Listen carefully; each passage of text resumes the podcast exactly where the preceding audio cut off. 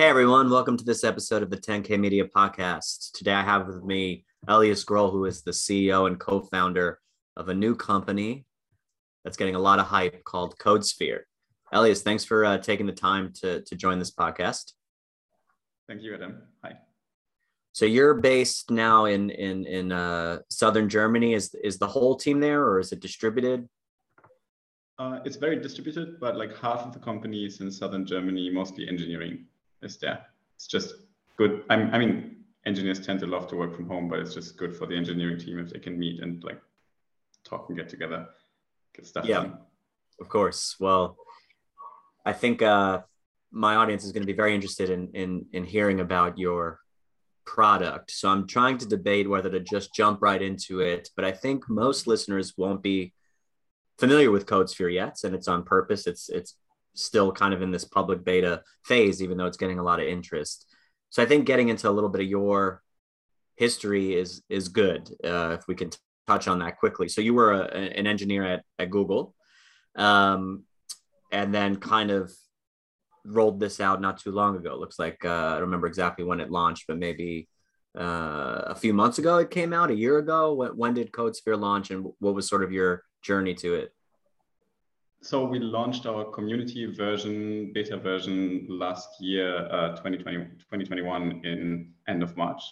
And um, yeah, my personal story is, is uh, quite, quite funny. I, I, started coding when I was 10, hacked our school's system when I was 14, and then was allowed to study computer science uh, because they called the police and it was like big in the news and everything.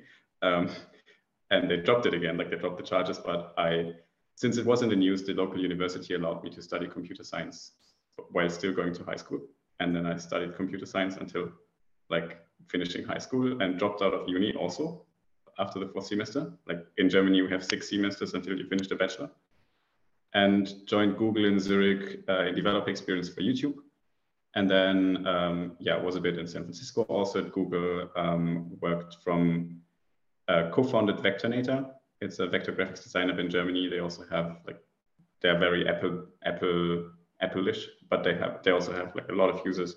Um, I was responsible there for hiring the tech team, doing backends, um, and like yeah, basically founding engineer and CTO kind of position. Joined Google again, um, writing tools for the like internal hacking, privacy, data governance um, things. Uh, that was in Munich, and then yeah, while working at Google, we had a, we had an internal tool called Cider. It was an IDE that you that was very tightly coupled with what you could do in, with the infrastructure. What was and the tool called internally at Google? Yeah, sorry. Uh, what, what? Ah, sorry. uh, that's okay. So what, what was the, the tool called internally at Google? Cider. Cider. Okay. So this was sort of the inspiration for CodeSphere, you're saying? Yes. yes. Okay, so what, what, so I want to pause for a second because we're not just going to skim over you hacking your school when you're 10. We need to get into this. So, uh, or when you were 14, you started coding with your 10 and the hack happened when you were 14. Is that what you said? Yeah, it's like 14, 15. Yeah. Okay. So it's funny because I, so, so did you say that because you did that and it was in the news, you actually were able to study at the university, even as a younger person? Yes. Okay. So uh, uh, this is not an endorsement for kids out there to go hacking your schools, but apparently it worked out okay for you. Um, so, what what what what were you trying to hack? Were you trying to change your C grade to an A? Like what what what what was the uh, the impetus for that? I wanted to prove to my physics teacher back then that like I'm I'm so good in the hacking stuff, and I I used rainbow tables. Um, to like we we had a very weird old system on the school servers and they downloaded the whole like operating system with all the passwords on each machine before it was started. And you could simply just like plug in a usb get all the get, get all the uh, the whole op- operating system on a usb stick bring it home and like decode it and come back and have all the passwords. Got it. Actually not the passwords but like the the things that have the same hash as the password. So you could get in administrator accounts and technically change grades. Yeah. And um, yeah, definitely showing off to to my physics teacher back then. Okay. But so it was, it, it, it was a flex. It was a flex. Yeah. Okay. Yeah. Um, well, Okay, interesting stuff. So, so you have like a obviously a, a background in, and it seems like you know you've mentioned hacking and cybersecurity a, a few times, although um, CodeSphere isn't necessarily in the security space, or or is your current company does it touch security, or is it much more of a developer tool? It's much more of a developer tool. Um, actually, I do like building stuff much more than like harming stuff or protecting things. I like building much more. I, I love building also not just in tech, but I love building. Um, like I built the tables in our office myself. I built our phone box myself. Uh, I just like this kind of kind of thing. Um, and yeah, obviously coding the most. I started coding because I wanted to change the characters in Warcraft 3. Uh, and wanted to build them myself and, and so.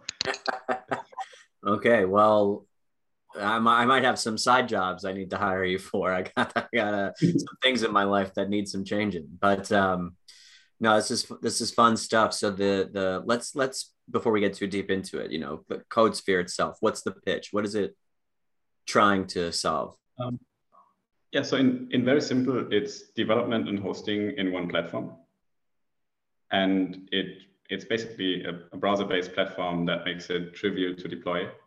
Um, specifically web apps, and efficient to collaborate in a team and easy to scale globally. So when you say, so typically someone has like, let's say their IDE, right, and they're writing code, and then they have to deploy it usually like, onto GitHub or whatever. Um, uh, and then everyone loves GitHub, right? Everyone uses GitHub. Actually, I don't know if everybody loves GitHub, but that it's ubiquitous, right? So, so are you avoiding GitHub somehow, or or you're just helping push to GitHub? No, we we integrate with it. We we replace more like your whole development CI/CD pipeline hosting mm, flow. Yeah, we might not need GitHub in a very long term, but short term doesn't make sense to replace it. Yeah. Um, yeah. I like so, there, so, there, so there's a whole you know, it sounds it's a good headline, right? Go from staging to production in a few clicks or whatever the I'm not your marketer person, so I don't know exactly what the what the mm-hmm. taglines are, but but you know, sound, sounds about right. By the way, shout out to John Edgar, who who is your uh, marketing person. Uh, we worked together at DigitalOcean's, great dude. Um, anyway, but so it sounds snippy, but actually, you know, the process is in place to go from staging to production. There, there's a lot of steps, and and so and a lot of best practices and a lot of you know thought leadership around everything from CI/CD to whatever else. And how, how are you just eliminating all of that and saying, ah, you don't you don't need that. Just just go to our platform. Yeah. So kind of the sales headline there is you don't need DevOps engineers. You can build where your apps run. You can build them in the cloud. Um, and this is really what we do. We we started doing this because we were inspired and by Cider and internal developer tools at Google were much better than what's out there in the market, but still like there's room for improvement. And especially because Google always deploys for like super big applications. Um, you kind of don't need that, but you can be a lot faster in with things um, outside of this. So but I think that Google, like a lot of the DevOps SRE mindset does come from Google though, right? Like Google wrote like the SRE handbook and there's all these. So I understand the, the the the impetus to empower the developer, but are, are you really cutting out the need for the kind of more opsy components of of these stuff? Yes, simple said yes. Uh, I think obviously not for everything. So you can you can build bigger stuff if you're running on AWS, but um, CodeSphere scales pretty far, and um, the most like we did a lot of research there. So we talked to about 400 companies and figured like DevOps in general is a problem for most companies, like except Google, but most companies, um, mostly because these engineers are very expensive. And um, yeah, the, the biggest problem, so this is problematic for, um, for like big enterprise and freelancers and basically everyone, but it's really a disaster for startups and SME because they can't really afford these engineers. And if they afford them, they can't afford the time they need to build up a proper system. And what we found is that most startups use either Heroku and they know they can't scale far with it because Heroku is based off AWS. That makes it extremely expensive because they have, have to have margins of AWS. Plus the developer experience of Heroku is not that great. So you can have production environments, but you cannot even look like into the code. Um, like you, you, cannot look into the code really. You cannot uh, log into the machines that are running. Uh, for debugging, it's it's not that good. It's just the last step of your CI pipeline. It kind of magically avoids the pipeline because it generates the Docker build for you, but you cannot like control it and do anything with it. So it's easy to grow out of Heroku. Um, and on the other hand, they use AWS VMs, um, just one of them, probably big. And the whole deployment workflow is just the Docker pull and Docker run. And or git, git pull and like start a, start a Python script again. And this makes them slow currently when they work together in their team. And it doesn't scale for a lot of users. And it doesn't scale for a bigger team because you, are, you always have to go in and log in again and you want to see what's currently running. So what CodeSphere gives them is it gives them the whole flow from having any feature branch feature that they develop in GitHub in a deployed state. So you can log into it, you can like see what's running with that particular feature developed. It's optimally hosted, so it shuts off if you don't review or don't code in it. Um, and then you have a, very easy way to shut it to production where it's always on and is being monitored. And that's not it. This is like basically the hosting part. But instead of having like a terminal or just a logs window to it, you can log into the running thing with an IDE where you can make comments, you can debug, you can like, see what's happening. This yeah. is not meant as your IDE that should replace your like your local laptop VS Code. It's more of a collaboration tool because you don't always want to check out code um, that you're reviewing. You just like want to go in there, make some changes, make some comments, and like leave it again and yeah, this is this is pretty much it. And the like long-term vision of the IDE is really what could we do if we're not running stuff on our laptop? Um, what could we do if we could use the whole cluster, the whole information that's available in the cluster? There's a lot to unpack here. Um, the IDE conversation is interesting. I have a client, Rookout, who has a web IDE for debugging. Um, and there are some benefits to the web IDE, right? Um, a lot of things you can do in a web IDE that you necessarily maybe can't on your on your laptop IDE. Um, but at the same time, developers that's where they spend a lot of time is in is in their IDE, and so uh, how, how do you convince them basically to go into the web version of uh, of your product and and use it there? It's just more convenient and faster than like switching the branch locally, copying the code, starting it locally, making it run locally and testing it locally. You have like a sub one second text editor IDE open um, in which you can start a debugger and make comments and code together like in Google Docs, which is, I said, not really not meant for your day-to-day -day coding yet, but it's meant for like efficient collaboration in your team. So when you say hosting, I think I, I want to clarify the hosting component of the process with CodeSphere. So it's not like you're running infrastructure for these folks and and and keeping their apps up and running like you know AWS would. You just mean like you're hosting the code for the application, or or am I missing something? So we have our own data centers, and we do run applications of our users. Um, our users don't have to worry about Kubernetes. They don't have to worry about like the networking, most of the stuff that you need to set up with AWS. They can connect databases and they can use other databases outside of CodeSphere. But um, I mean, the main point here is you don't need Kubernetes, and Kubernetes is actually pretty counterintuitive for you to host apps as a developer, not as a DevOps person, but as a developer. Kubernetes requires you to select the operating system for the services that you want to run, and then also select like the orchestra, uh, define the orchestration of your services. And it's just really complex and takes a lot of time and you actually just want to get some code running. So okay. This this is really interesting. So i didn't realize CodeSphere had its own data centers i'm trying to just i'm, I'm debating whether it's worth getting into that like how do you in today's day and age how do you get data centers you know like uh yeah um, so we rent them from different providers and lease servers that's mainly equinix vexels uh, plus server and even aws so we use AWS for like balancing out and, and things. Um, though with AWS, we have the problem that they have a lot, a lot of virtualization. So if you, we don't have a cluster that big as AWS. So we don't intend to over provision that much as AWS. We don't rent servers twice or like eight times to our right. users. Right. Um, because if you have a small infrastructure, that's way more dramatic for stability. You have a small cluster that's all over provisioned. You have some Bitcoin miners on the platform and everything crashes. That's why we have to have our own data centers. Um, plus AWS and like in, in general, like cloud providers, they have a lot of virtualization until you get to the actual hard drive. So let's say you have a file system and you change a file.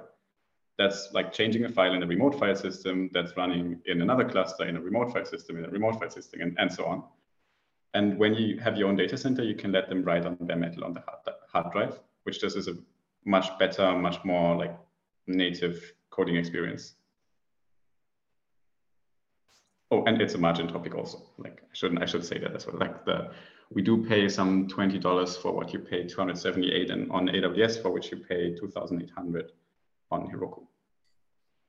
Really interesting stuff. So, I imagine if you're an enterprise company though, right, and your business is on AWS, right, and that that's an ecosystem that people want to be connected to, and there's so are developers using CodeSphere, or at least in the ideal use case in your mind and the when it when it's more public um, connected to their core business and enterprises or is it more for like you know hobby projects that, that developers want to want to deploy on the side kind of thing? As, as, as i said before you get the whole flow for your team. So you don't need anyone to set it up before and you don't need anyone to like have the maintenance for it. So it's definitely beneficial for any like development team in any kind of corporation it's much easier to convince startups to use CodeSphere instead of AWS in the beginning because they are way more desperate and because they they care less about like the um, running on AWS thing. And we found that um, like 42% of startups buy because the developers like the tool, and the rest buys because they get the most credits. Uh, and this is how you convince startups. For SME, it becomes a little bit more difficult. We need like all the different SOC 2, IP, uh, ISO 2076 certifications. Um, plus, we need to have a little bit more trust in the market, means like bigger customers that we can tell them about. And long-term enterprise is actually easier to convince than um, than SME, but the sales cycles are pretty long. Plus, currently they aim to have it as a platform for like the internal or external development, and they want their own services and they want to influence the roadmap too much currently but I can definitely imagine either being a replacement or addition of like modern cloud providers for enterprise. Um, at least that, that's the ambition. And if that doesn't work out, it can be kind of the private cloud for them as well. So it seems like part of the value that you're talking about is just an abstraction, right? Like developers don't necessarily care if their app is running on AWS or Kubernetes or contain, like they just want their code to be running and, and working, right?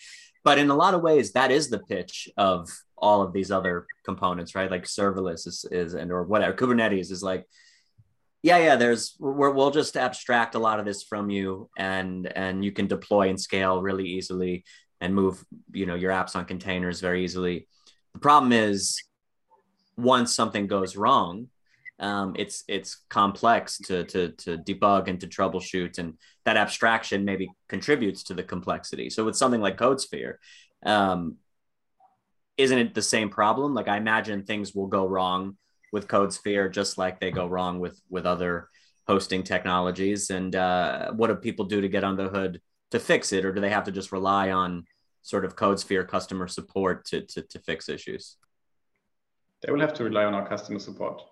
Um, in general, CodeSphere is way easier for um, for like our users, for developers to use compared to Kubernetes. In Kubernetes, as said, they have to know like orchestration, they have to know load balancing, they have to decide for different pieces of software that they want to run in a cluster, and they have to understand all this infrastructure heavy part. Um, application layer, but still very infrastructure heavy, even for AWS. And with CodeSphere, they don't have to worry even about Docker. They just define how they want to install, build, test, and run their code. And we do that for them automatically. And then if they want to scale it, they just select different regions and different like amounts of replicas. And it's like it's scaled. Of course, serverless is even like easier to scale, but serverless in itself is a little bit limited because serverless, just like our development environment, it, it shuts off if you don't use it. And that doesn't work for many services. Plus, if you want to build bigger projects, you need to have a lot of functions, you need to have them together. And the more like enterprise your project becomes, um, the less suited serverless is really for backend because it's hard to manage.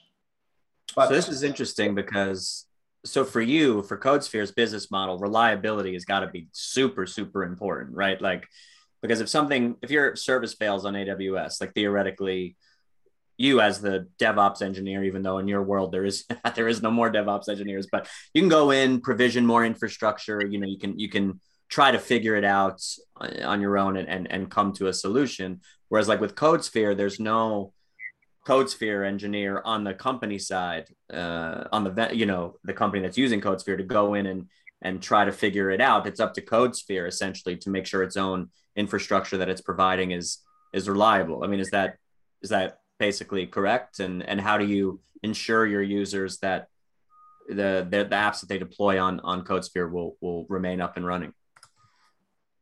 so the same as AWS does with their managed services. So they have more and more managed services, and they also have SREs for that. CodeSphere has SREs, and we'll have like more and more SREs. We have very strong um, engineers working on this. Um, like, not going to lie, we're still early, so this is going to be better over time. But uh, for example, our chief architect was one of the creators of Borg internally at Google, and Borg is the follower for Kubernetes. And I'm not sure if I'm saying something I shouldn't, but like the Borg is also not working like Kubernetes is. Kubernetes, as said, gives you the operating system, and you have to do like all the different infra stuff yourself. While Borg, um, which is more scalable and running most of Google services, is um, simply telling you, hey, you want to you want to deploy that service this way, and that's how it wires together, and they worry about everything else. You don't have to think about infrastructure. So that's, that's basically that's, we want to give you as CodeSphere. So that's basically what people are trying to arrive at, right? Like the whole shift left movement is basically, you know, it's funny because it rhymes with the conversation around like AI, where it's like, you know, no, no, it's not going to replace people. It's just going to help them do their jobs better. But you seem to be saying, no, we don't think the DevOps engineer is, is a necessary piece of this puzzle. And we're really hyper focused on developers. Yeah. I mean, DevOps engineers are necessary anyways. Um, first of all, of course, we have to hire them. so we hire them so you don't have to.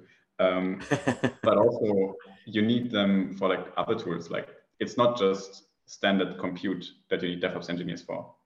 Standard compute is just always like up to the application layer, pretty much the same. Um, and it's good to have good tools because it takes so much time to have your own like well-working process defined. So if you just get a well-working process like gifted that's yeah it's just much better for you as a team and much nicer to work with. Um, but there's not just like standard backend services to deploy. So we will always probably have devops engineers and, and sre they just will focus on different things. Um, and less deploying like web services okay so yeah so you're you're focused really on taking the code from the developer to it running in the cloud, let's say. That whole process you think should just be click, boom, it's out there. Should be instant. You shouldn't need a bunch of processes, um, and developers should be able to do it on their own. Exactly. And even even adding like ideally, you're building a cloud app, but you're building it on your laptop. You have two different setups. They're like different enough. So even that's wasting time. I can do this myself as a developer, but still I waste a lot of time on that.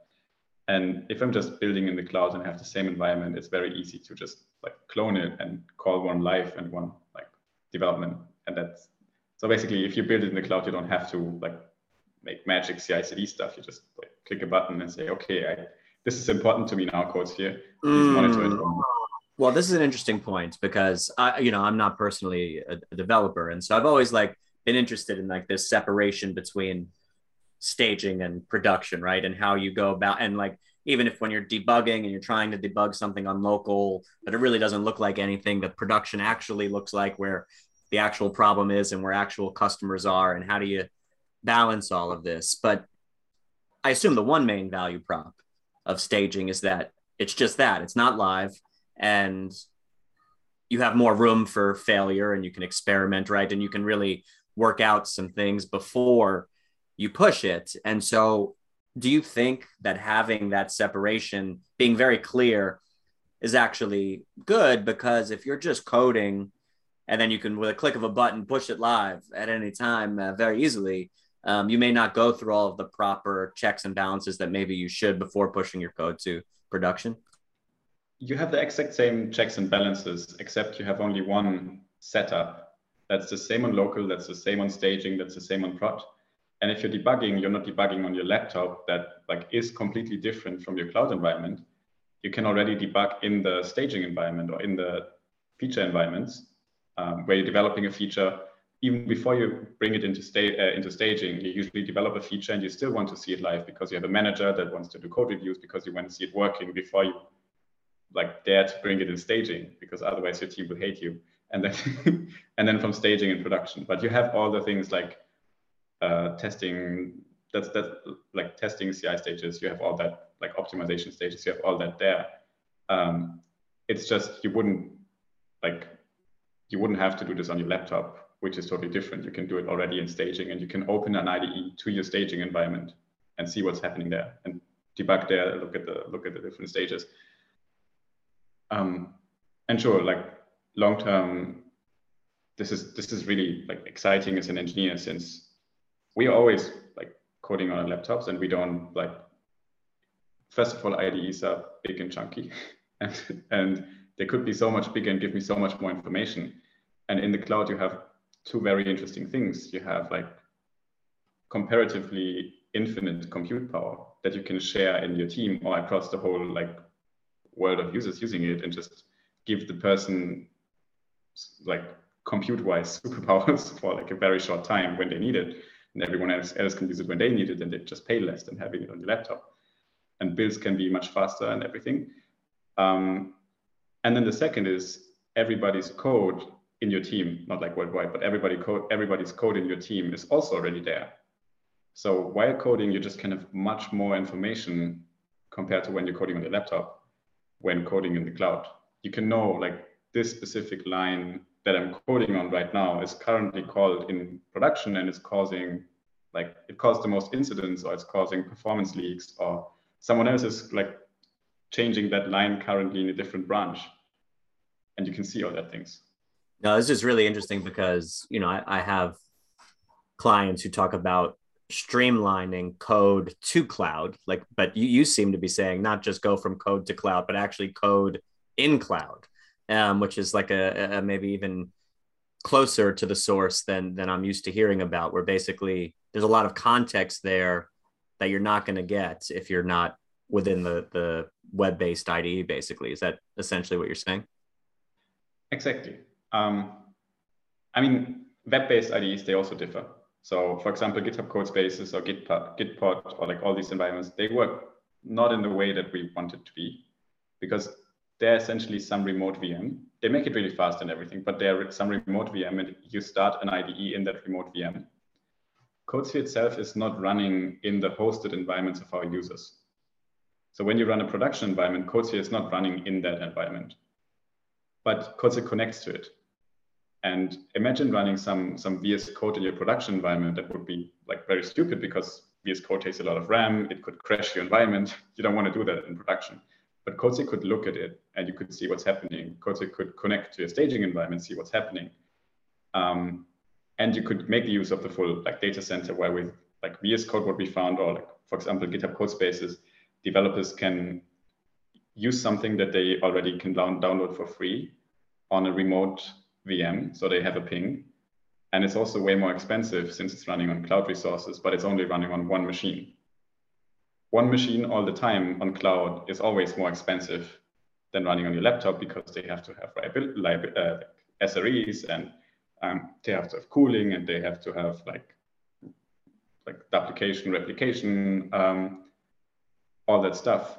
But if you see it globally, your laptop will always be way more expensive than like all cloud resources that are available. So you can have all the stuff that you couldn't have on your laptop. You can't even you can't even pack um, like you can't even pack the resources that we can give you already now in CodeSphere in your laptop because you don't want to run around with a big fat fat server or rack. well, yeah, this is all really fascinating stuff. I I want to ask really quick about so there is some like monitoring component to this too, which seems sort of different than what we've been talking about so far. Like when you, once you start getting into monitoring, it starts to sound a little bit more like DevOps actually. Um, is that a big piece of this play, the app monitoring stuff you offer? Can you talk about what that is within CodeSphere? I mean, yeah, you need app monitoring for your production environments. So we give it, but it's not like the core component, but we give it and we try to make it good. And we might, when you, when you log into CodeSphere, it would be great to show a mockup actually. Um, when you log into CodeSphere, you see the currently open development environments and you can select them or open new ones. But also like on the very top, you can see different production environments that are running your different microservices or whatever you run. And you can see the uptime of them. You can see alerts. You can like see all the things that you need for production grade stability. Um, well, you just need it. Like we have it for our own, our own services. Our users need it for their own services. They want to be reliable against their users. So yeah, definitely necessary. Makes sense. Well, this is really cool stuff. I love, you know, it, it feels like DigitalOcean to me actually. Um, I bring that up because you know people who know the podcast know I used to work there, and John Edgar, who works with you now, was there too. And even just like the the the pricing, I love the pricing page. It's like you got the community tier, and then the upgrades are like two dollars, eight dollars. Like it's very, it seems bottoms up friendly, um, which I think is how most developer tools really need to be today. Um, and some of them still can't quite figure out how to how to do it and how to price and it seems like you have no problem giving this to people and letting them get the value. And if they do and they scale it's it's it's a little bit of an upcharge but it seems like you know you don't have to talk to sales right? It's necessarily um, i don't know if there is like a more enterprise offering but it seems like very focused on plg is is that the the ethos yeah we we needed feedback from the market before we like we get a lot of feedback on what we're building. And that's especially necessary since what we're building is pretty hard to build. And so we need to get feedback like even for a not yet that stable tool as you would use it for enterprise production grade software.